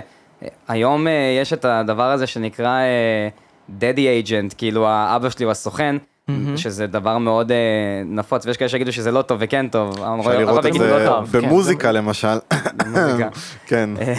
לא, יגידו שזה לא טוב, אבל הנושא הזה שכאילו בסופו של יום עדיין היה לך בן אדם בגיל 16, ש- שבהתחלה זה כנראה היה נכון, שהציעו לילד שלך איזושהי הצעה, ואבא שלך ידע כנראה קצת, קצת יותר לשים את היד על הדופק, רגע, פונים לילד שלי בגיל 14-15 בכדורגל, אני כן צריך שנייה לבוא ולהתעסק. כנראה שאחר כך זה קצת עולה לך לראש ואתה מתקדם את זה לכיוונים אה, פחות טובים. אלה אבל, החלקים אה, שאנחנו שומעים עליהם, אני כן. בטוח שיש הרבה הורים שעושים עבודה מדהימה. ופשוט אנחנו לא שומעים עליהם כי הם שם בשביל הילדים כשהילדים במרכז. אבל זו נקודה מאוד מעניינת, שבאמת הרבה שמדברים על אה, גיימינג ברמת המחקר וזה, מדברים על הדברים הטובים והפחות טובים שעושים לגיימינג, ולקחת את זה לכיוון מאוד מעניין של, רגע, בוא נתנתק שנייה מהחוויה הכללית של כולם, כי אחד הפערים הכי גדולים שנוצרים זה החוויה האישית של הילד. בדיוק. ו- וספציפית אני אומר ילד, כי נכון שגיימרים מתעסקים עם הבעיות האלה גם בגיל אה, 20 אני מסכים איתך, ו-30 כן. ו... אבל זה הכל מתחיל שם, ואני אני חושב מסכים. שזה... שיש באמת פער, כאילו, מה, מה, מה באמת פוגע כרגע בגיימינג, שאנחנו אה, כאנשים מבוגרים לא יודעים איך לדבר עם האח הקטן, עם הילד שלנו, בהקשר של כאילו הוא חווה עכשיו איזשהו תסכול. ואז הוא גם גדל בצורה שבה הוא לא יודע להתמודד עם התסכול שלו. אני חושב שזה משהו שלא מספיק מדברים עליו, הנושא הזה של. ההתמודדות הזאת באמת, שאני חווה אותה בגיל צעיר, אני לומד איך להתמודד עם הסיטואציות שלי, ואני לא למדתי אותה אף פעם. ואני מגיע גם בצבא, אני עכשיו עוד יותר לא יודע מה להתמודד עם התסכול שלי, כי לא באמת למדתי את זה, כי הייתי בבית בחדר כל הזמן, וההורים שלי לא ידעו איך לעשות את זה. וזה איזושהי נקודה כזאת שעדיין, ויש גם את הצדדים החזקים, שעדיין אה, רגשות הצלחה מאוד גדולות בגיל מאוד צעיר. נכון. תראו איזה יופי, אני פתאום לומד להתמודד עם ההצלחה הגדולה שלי בגיל 14, כבר יש לי 150 אנשים בסטרים שלי ואני כאילו ביוטיוב בן 14, אבל כן, זה הצלחה, זה... זאת הצלחה מדהימה. ל- לך תהיה עכשיו ילד בן 14 שמביא את עצמו לפני שהיה לו את הדבר הזה, למקום שבו 150 איש מקשיבים לו. תקביל את זה ל- ללכת בשכונה, כן. ויש אחריך 100 150 150 ילדים שהולכים אחריך ומקשיבים למה שאתה אני אומר. חושב שזה מאוד שהפרופורציה מטריד, לא זה- קיימת. אני חושב שאם אני עכשיו אומר לה- להורים שלי, תקשיב, יש לי 100 אנשים בצורה עקבית ב stream, הם לא מבינים מה. מה הייתי צריך לעשות בשביל זה, שישבתי כנראה שלושה חודשים, ואני כאילו אומר שהייתי superstar, כנראה שישבתי שנה, שנה וחצי, כמעט כל יום, וחשבתי על ה content שאני מעלה, ולמדתי את האינטראקציה עם, עם הצ'אט, ולמדתי מה עובד ומה לא עובד, ועכשיו בצורה עקבית יש לי 100 אנשים. זה, זה grind מטורף, שבין אם אתם מתחברים לפלטפורמה או לא, זו יכולת שהילד שלכם שייף פה בצורה כן. מדהימה, מעיד גם על והיא הרבה תלווה אותו. כל החיים. כן, לגמרי. ואלה דברים שילוו אותו כל החיים. ואם אנחנו לא נדע לחזק אותו על הדברים האלה, אם מדובר בגיל 14, שזה בכלל גיל קשה כי זה גיל ההתבגרות, אני חושב שגם יהיו פרצי אמוציה יותר גדולים, וגם אני חושב שזה בעיקר יוריד וירחיק. ואם אני כן יודע אבל לבוא ולהגיד, וואי, 100 צופים בצורה עקבית, זה פסיכי לגמרי, ספר לי איך עשית את זה. פתאום, רגע, מעריכים אותי, אני מבין שלא מבינים ורוצים להבין עכשיו. אנשים שחשובים לי מעריכים אותי. נכון, והנה עכשיו עבדתי שנה וחצי, והסביבה הקרובה שאני כל כך משתוקק להערכה שלה, מעריכה אותי על העבודה שעשיתי, וכיף לה עם זה שטוב לי עם ההצלחה שהגעתי אליה. וזה החלק שחשוב לי להוציא החוצה בעיניי. אני חושב שיש גם השלכות מאוד ארוכות טווח, טווח לכל, ה, לכל העניין הזה. זאת אומרת, אנחנו דיברנו כל כך הרבה במהלך הפודקאסט הזה על זה שהורים לא יודעים להתמודד עם הילדים ולהציב להם גבולות בכל מה שקשור בפורטנייט ומשחקי רשת לצורך העניין. וגם בפרק הזה אה, על איך אנשים אה, תופסים, אתה יודע, בסטיגמות שחקני D&D וגיימרים, ולא רק הורים. איך אתה. נתפס כגיימר, כן, איך אתה נתפס כגיימר בעיני החברה במובן מסוים. אה, ולגרום להורים כיום, ובכללי ככל שהתעשייה הזאת וה- והסצנה הזאת נכנסת למיינסטרים יותר ויותר, ונהיית לה יותר מודעות בכל, ה, בכל התחומים אה, ש, ש, שמשיקים לה, אה, זה יוצר מצב שבו בעוד כמה שנים, בעוד עשור, בעוד 15 שנה, לא רק הורים הם אלה שישנו את התפיסה שלהם, זאת אומרת, אנחנו נהיה ההורים שמבינים איך הדברים האלה עובדים, אבל כל החברה תהיה חברה שמבינה ומכילה את התחום הזה. לא יסתכלו על זה יותר בצורה סטיגמטית, כי אם היום יותר ויותר סטרימרים מפורסמים ושחקנים מפורסמים הם, הם ה rock stars, אז תחשוב מה יהיה גם בעתיד, איך יתפסו את זה, זאת אומרת, אף אחד יותר לא יצחק על זה שאה, אתה גיימר, אתה בטח ננה, כי כבר היום רואים איך ש... כולם משחקים, כולם גיימרים בצורה כזו או אחרת. יש לך את הקאז'ואל ואת ההארדקור, אבל כולם גיימרים. אני מסכים שזה הפך להיות מאוד מאוד נפוץ, אני כן רוצה להצביע על נקודה שחשובה לי, שיש לנו מה לעשות, זאת אומרת, זה לא שזה, זה שזה יגיע עוד כמה שנים, 10 שנים, 15 שנים, כן, זה יגיע ואולי גם באיזשהו שלב. לפני, כאילו... מה שאני רוצה להגיד הוא שאנחנו אקטיביים פה. יש לנו קול שאנחנו צריכים להשמיע. נכון, נכון. אמנם ייתנו איזושהי לגיטימציה ליותר גיימינג וכבר נותנים היום, אבל אני חושב שכן חשוב לנו כגיימרים בוגרים יחסית, לשקף החוצה את מה שאנחנו עוברים היום כשאנחנו משחקים עם כל הניסיון שלנו וכל התסכול שאנחנו עוברים היום ממשחק, ומה עברנו בתור ילדים, ומה היינו רוצים שהילדים שלנו לא יעברו. בין אם זה יהיה גיימינג ובין אם זה לא יהיה גיימינג, אנחנו יכולים להכליל את זה. אני רוצה שהילדים שלי יוכלו לבוא ולספר לי מה שהם יבחרו מעולם התוכן שמעניין אותם, ואני לא אבוא ואגיד וואי אבל זה מסוכן. כי אם אני חושד שזה מסוכן, התפקיד שלי הוא לא להגיד דבר ראשון לילד שזה מסוכן, האחריות שלי היא לבדוק. ולבדוק באתרים שהם פופוליסטים, פחות עושה עבודה טובה.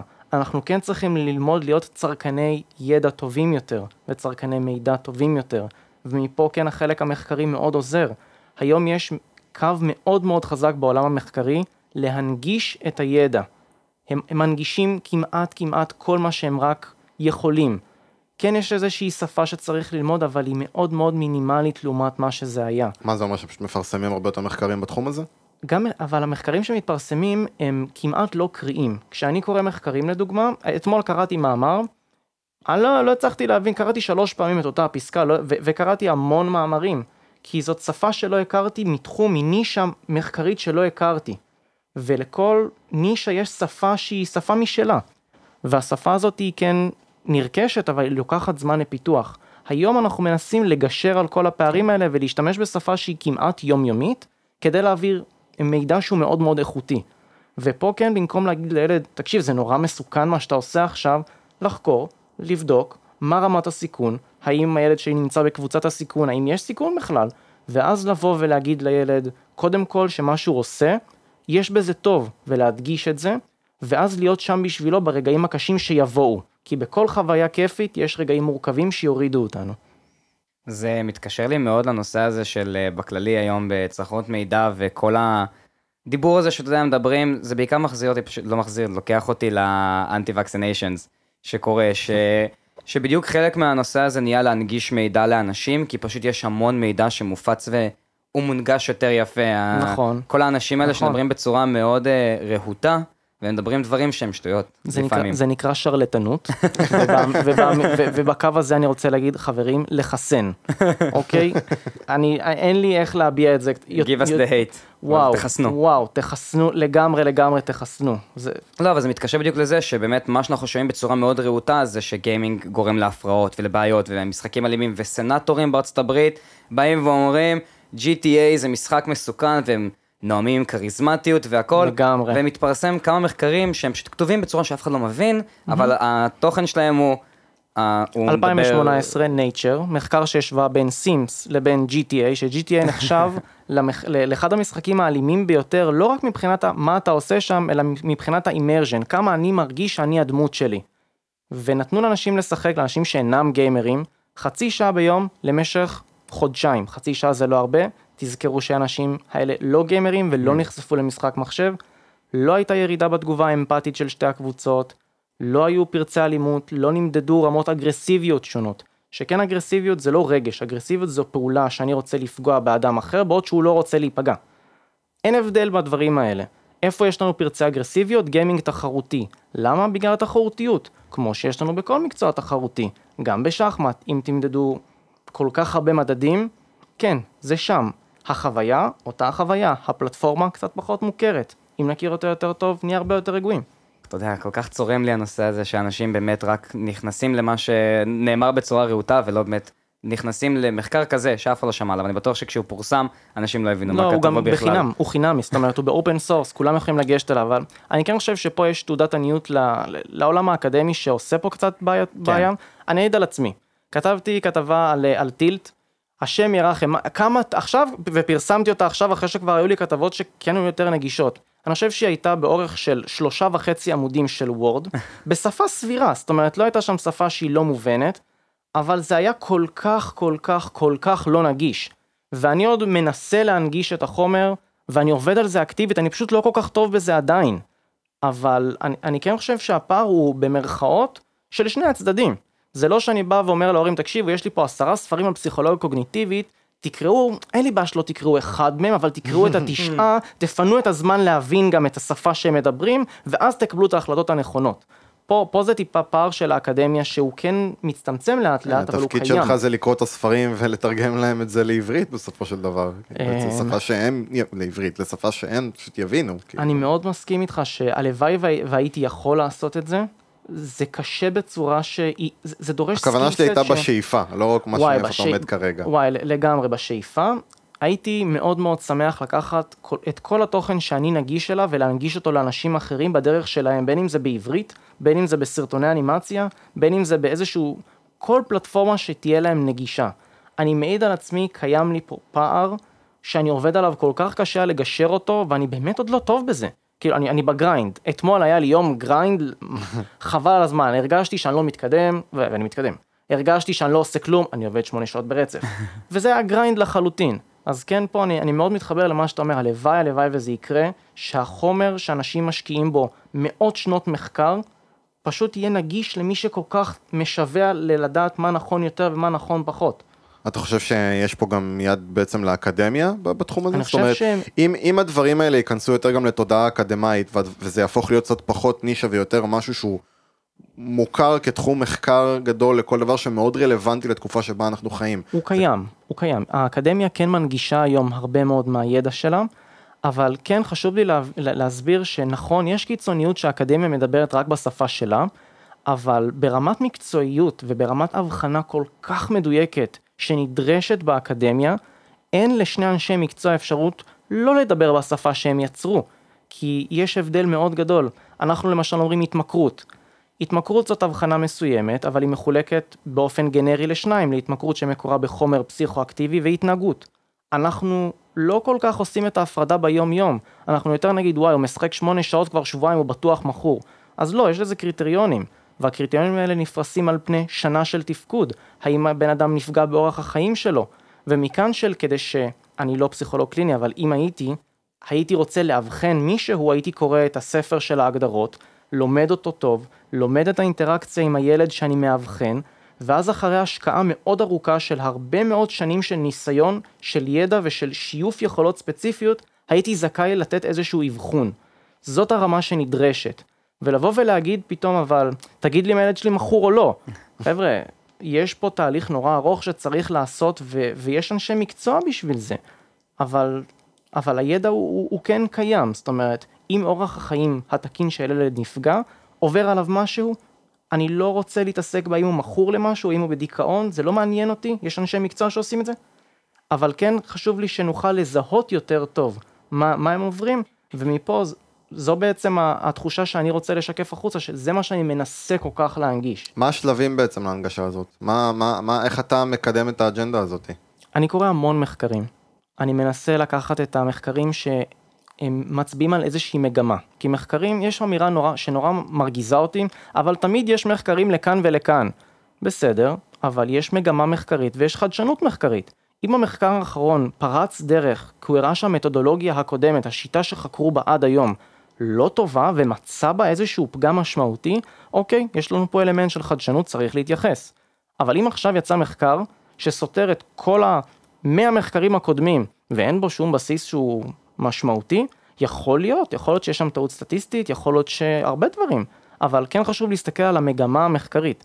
וכדי, וכדי לקרוא מגמה מחקרית, א' זה דורש המון זמן, ב' זה דורש ידע סטטיסטי, וג' זה דורש להכיר את העולם תוכן שאני מבקש לקרוא. לקחת את כל זה ולהעביר לשפה קריאה, אני יודע.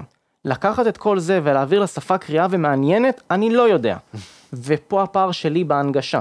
את החומר אני מכיר. אתה, אתה חושב שיש דרך לסדר את זה ל, לקורס כזה או אחר, או ל... לא יודע, בדיוק. לאיזושהי סדנה שאתה יכול להעיד- להעביר את זה דרך פעילות אפילו עם כן, הילד. לגמרי. כל מה שקשור לאינטראקציה פנים אל פנים, לי הרבה יותר קל. סט ברור, היכולות שלי ברור. הרבה יותר משויף שם. אני כן מעביר הרצאות וסדנאות, שזה, שזה תחום ש... סדנאות לדוגמה זה גם תחום נורא קשה בשבילי, אבל הרצאות כאילו הרבה יותר קל, כן. הרבה יותר נגיש, הרבה יותר נוח. אני כן חושב שלהוציא שני הורים ב... ב- בשבע או שמונה בערב כדי לשמוע הרצאה של שעה וחצי, זה לא משהו שהוא מובן מאליו. זה משהו שהוא נורא נורא קשה באורח החיים היום.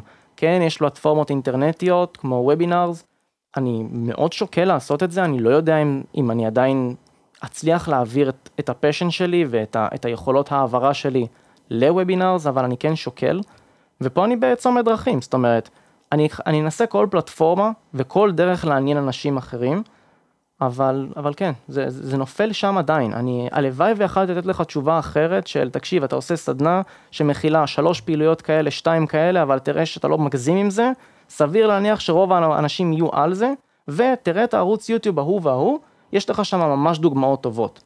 אני לא יודע להגיד לך את זה עדיין, אני מקווה שעוד חצי שנה מהיום אני, אני פשוט תהיה לי תשובה הרבה אין, יותר אין, אין, נעימה. אין אפילו טעם או סיבה לי, אתה יודע, לחשוב על איזשהו דדליין לזה, כי זה תחום שבדיוק כמו גיימינג, הוא עדיין נורא נורא מתפתח, ואתה גם לומד את, ה, את השטח ב- ב- בהקשר הזה של גיימינג, גם צריך ללמוד את העניין הזה של איך להנגיש את זה ולהעביר את זה להורים, וזה גם עולם שהוא מאוד מאוד מאוד דינמי. כן, מאוד הזה. מאוד מאוד. עם המון מחקרים שמתפרסמים, המון חומר לעקוב אחריו, וצריך תמיד להישאר רלוונטי עם זה. אה, זה כן, באמת, זה, אה, זה גם מאוד מאוד לא קשה. פשוט.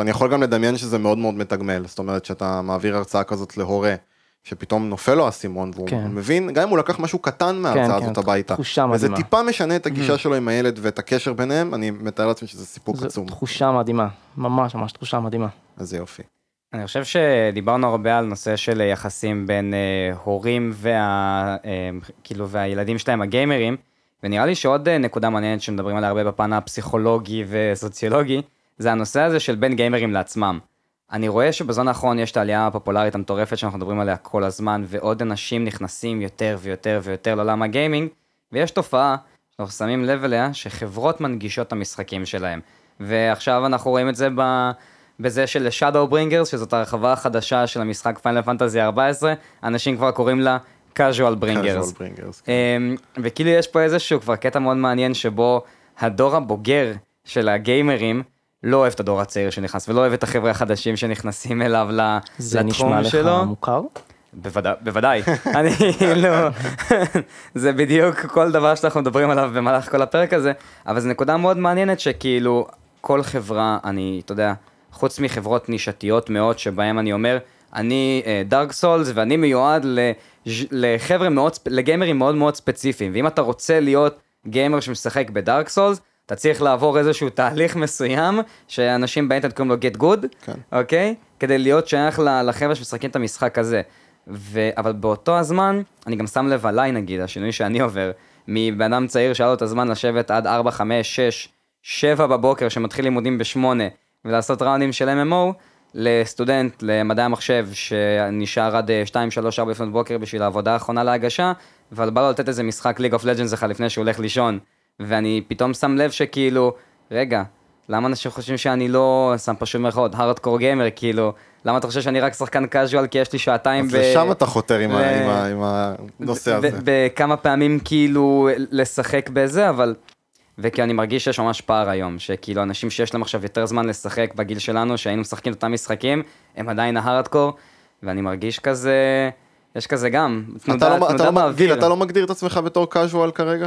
אני יכול, לא מגדיר את עצמי בתור casual gamer, לא. אני חושב שהוא מתייחס ל mindset ואתה מתייחס לנתונים היבשים, כמה שעות אתה משחק ומה מה המאמצים שלך. מה כן. התוצאות במשחק. כן, ופה, ופה אני, יש איזושהי הבחנה ששניכם עושים, לא, אני ב mindset של הארדקור, תן לי משחק קשה עכשיו, תן לי שלושה ימים, אני אראה לך עד כמה אני הארדקור.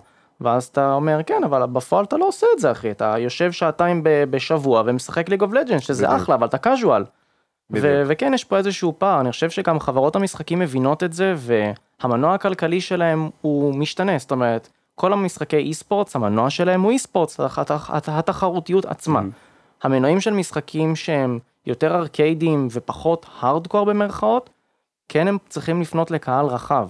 מה שהייתי מצפה זה שיהיו טיפה יותר רמות קושי, לדוגמה, יש, יש את השלבים של ההארדקור ב-MMOs, שאם אתה מת, אתה מת. עכשיו, זה ז'אנר מאוד מאוד הארדקור, גם בלי שהיו קוראים לו הארדקור, כי לשבת, ש... לא יודע, 12 שעות ב... ביום למשך שלושה ימים. אבל היום זה לא באמת ככה. זאת אומרת, היום משחקי MMO זה לא ממש מה שהיה פעם. ה grind fest שהיה לך במשחקים נכון, כמו... נכון. אה, EverQuest וכמו vanilla World of Warcraft זה פשוט לא, לא, לא מה שהיה פעם, המשחק הרבה יותר מונגש לקהל הרחב. יש לך את התוכן הסופר הארדקור שאם תרצה להגיע אליו אתה תצטרך לשבת ולדעת את המשחק על בוריו ולהשקיע שעות על גבי שעות mm-hmm. כדי למצוא קבוצה טובה ולהיות טוב ולסיים את כל התוכן, זה לא פשוט, אין בעיה. אבל המשחק עצמו עדיין מונגש לקהל הרחב, אתה עדיין יכול לראות הרבה מאוד תוכן אם לא את כולו, גם אם ברמת קושי אה, קלה יותר. ש...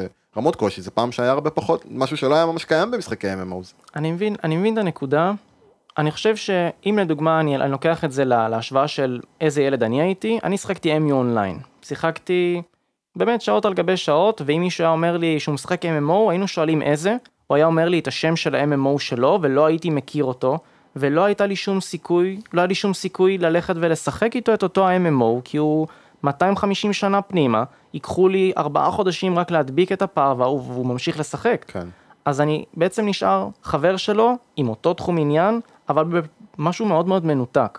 כן. ואני חושב שהיום הפתרון שחברות הגיים דיזיין כן עושות זה שכולם יכולים לשחק עם כולם, אבל מי שבאמת רוצה את האנד גיים, משקיע. אני מסכים שזה לא מספק באותה צורה.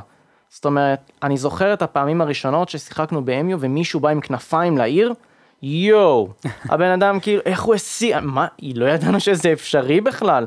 היום ברגע שאתה נכנס ל-MMO, רגע, איך אני משיג כנפיים? איך אני, איך אני משיג את הדבר הזה ששם אותי במיתוג נורא נורא מפואר, וזה כמה זמן זה ייקח לי? מה, שבוע? סבבה, אני אעשה את זה. כדי להרוויח כנפיים ב-MU בזמנו, וואו, שנה? היה, היה dungeon 3, זאת אומרת, זה, זו רמת פרופורציה של כן, זה להשקיע משהו כמו שנה, כמה שעות ביום, כדי לנסות להשיג את זה. ופה יש לזה יתרונות וחסרונות, כי הסיפוק עצמו הוא באמת אדיר, אבל היכולת שלי... ה prestige, זה היה כן, זה כן, הדיבור. זה... אבל אני חושב שבסופו של דבר ב long run, ההנגשה הזאת היא דבר שהוא חיובי, כי זה trade off שנכון, אתה קצת מאבד מה prestige למרות שיש לך עדיין את האופציה כהארדקור להגיע לתוצאות שאתה רוצה ולהתאמץ ולהגיע לדברים שאחרים לא יגיעו, אבל אתה מרוויח את זה שאתה בעצם יכול להביא חברים שלך למשחק, אתה יכול לשחק עם חברים שאולי להם יש פחות זמן, הם לא יגיעו לתוכן שאתה תגיע, אבל עדיין תוכלו לעשות דברים אחרים ביחד. בתוך המשחק. כן, אבל יש לגמרי, אני ממש מסכים איתך שזו, שזו נקודה מאוד חזקה וחיובית, אבל יש משהו בתחושה הזאת של לשחק עם החבר'ה שאני משחק איתם, אבל אני במקום שונה כי אני השקעתי.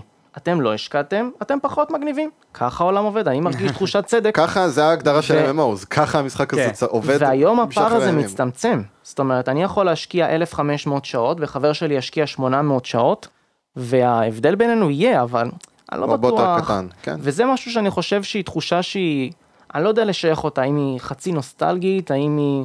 אני לא מרגיש, לא מצליח להרגיש את אותו הסיפוק מהפער שאני יוצר מאנשים אחרים.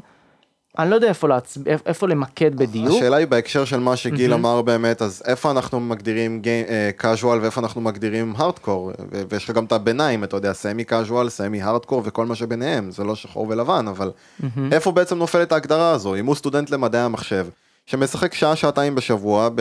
ב לא יודע, ליג לצורך העניין, uh, והוא אומר, אני פעם, כשהייתי בתיכון, הייתי עושה ריידים כל הלילה, למה אני עכשיו קאז'ואל ופעם הייתי הארדקור? כאילו, התוצאה של עכשיו זה לא מה שבאמת משנה? אני חושב שאני, אני מצטער שאני לא, לא, קוטע, אני. פשוט, אה, אני חושב שבאמת בנושא הזה של הארדקור מול קאז'ואל, אני חושב שהוא מאוד אמורפי, ואני לא חושב שאתה אי פעם תוכל לשים עליו את האצבע, כי מצד אחד נכון, ברוב הזמן אני משחק כאילו כמה שעות, לא שעה שניים, אבל כמה שעות בשבוע, ולרוב בצורה יותר קזואלית, אבל הנה לפני כמה ימים שפתחתי משחק אז נוסטלגי עוד מ-2004, סטאר וולס, אלוהים אדירים, RTS של, אה, שעם אל- אלמנטים של RPG, שבדיוק ברמות קושי האלה שכאילו אם הספינה שלי נהרסת, אז היא נהרסה, זה או שאני מתחיל את המשימה מההתחלה אחורה, או שאני הולך לסיים, ואז אני צריך את כל ההשלכות אחר כך. שחקתי עליו שלושה ימים, אלוהים אדירים, כמעט פספסתי דדליין שלי בלימודים, ושחקתי עליו שלושה ימים, והוא אחד המשחקים באמת היותר קשים שיצא לי לשחק בהם, אחרי שגם שיחקתי בדארק סולס, וגם סקר עדיין לא שיחקתי, אנחנו צריכים לעשות את ההשלמה הזאת. אמ, ואני, ומאוד לא הרגשתי שאני לא הארדקור, כי את הקושי ששחקן עובר, ואת מה שאני צריך להגיע אליו, ואת הרמת שלמות שניסיתי להגיע אליה, לא הייתי מוכן שתהיה לי חללית אחת שנהרסת. זאת אומרת, ברגע שהיה לי חללית שנהרסה, התחלתי מאחור את המשחק. אני חושב שהנושא הזה של הארדקור מול casual, הוא בראש ובראשונה פר משחק. אני מסכים איתך שאם הייתי משחק עכשיו, אני משחק casual League of Legends, ואני משחק, אה, ואם אני אתחיל לשחק אה, כל MMO, אני אשחק בו casual.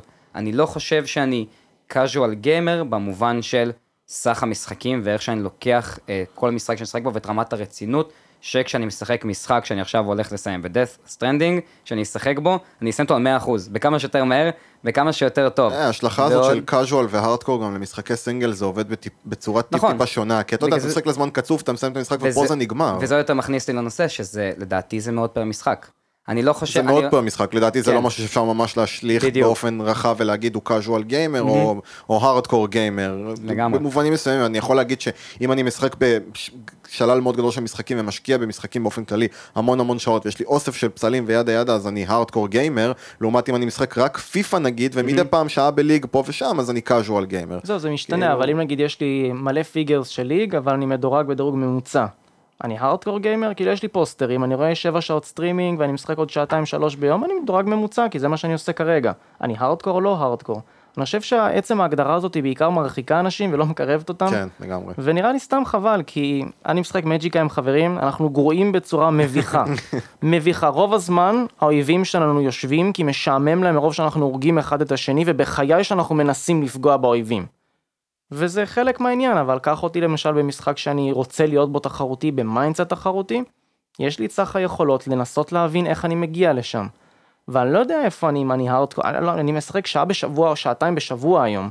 לא יודע אם אני גיימר בכלל, זה בכלל שם אותי בסימן שאלה. זה, זה בדיוק האירוניה פה של ז- הזמן הוא גם לא תמיד אינדיקציה כי אני נכון, יכול להשוות כן. את זה עכשיו שוב פעם ל-MMOs עכשיו שאתה כן. נגיד בוואו היום או. בפיינל מגיע למצב שבו אתה מתחבר רק לריידים אז אני מתחבר פעמיים שלוש בשבוע לרייד של שלוש שעות Mm. האם שחקן קאז'ואל שמחובר למשחק מהבוקר עד הלילה ורק עושה לבלינג הוא יותר הארדקור ממני זהו, זאת שאלה טובה. אתה מבין אז אז זה כאילו זה מושג זה שקצת תחום. מתערפל כן. בסופו של דבר ויש לך תוצאות ויש לך עניין של זמן ו...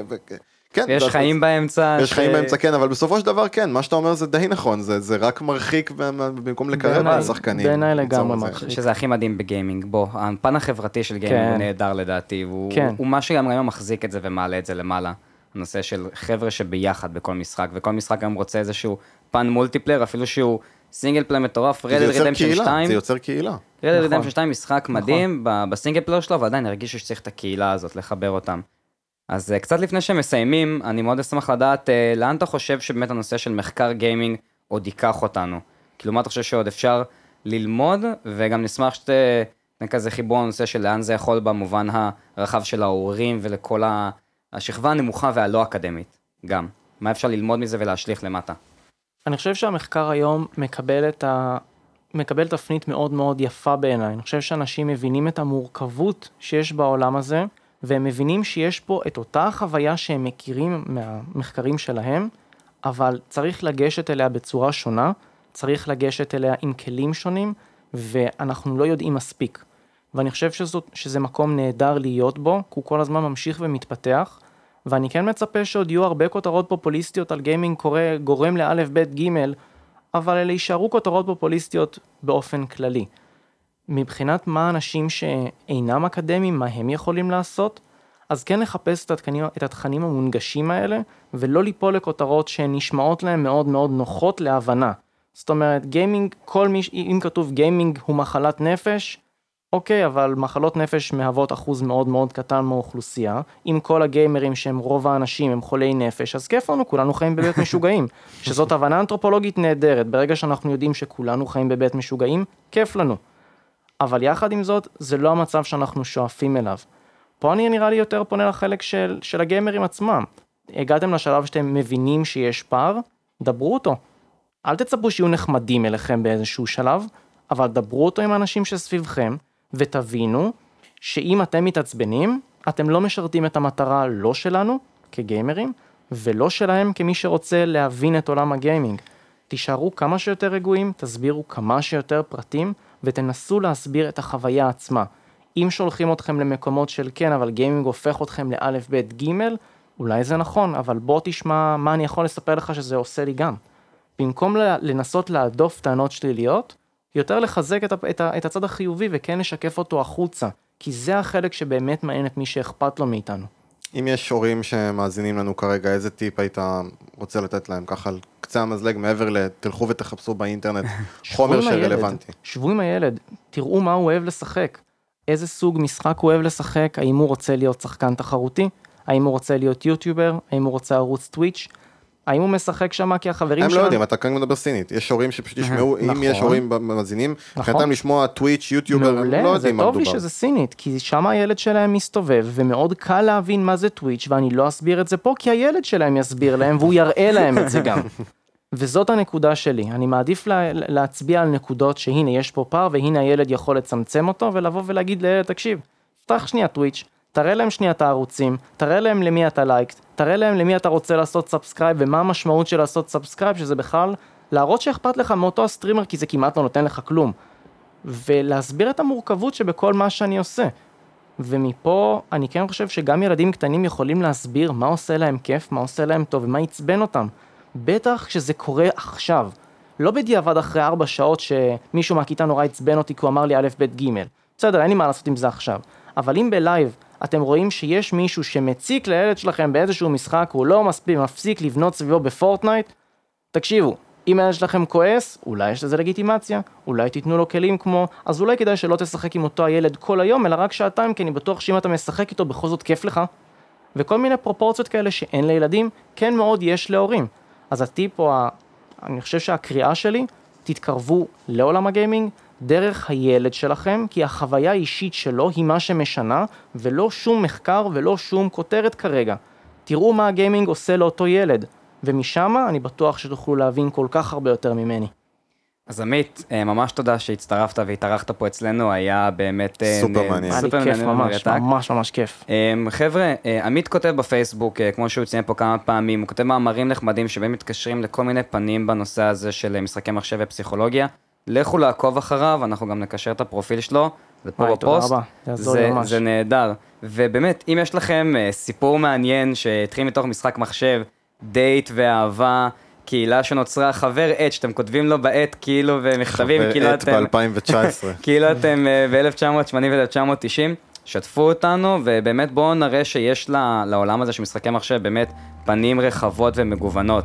אז אנחנו היינו אפרסמון דיגיטלי, ונתראה בפרק הבא.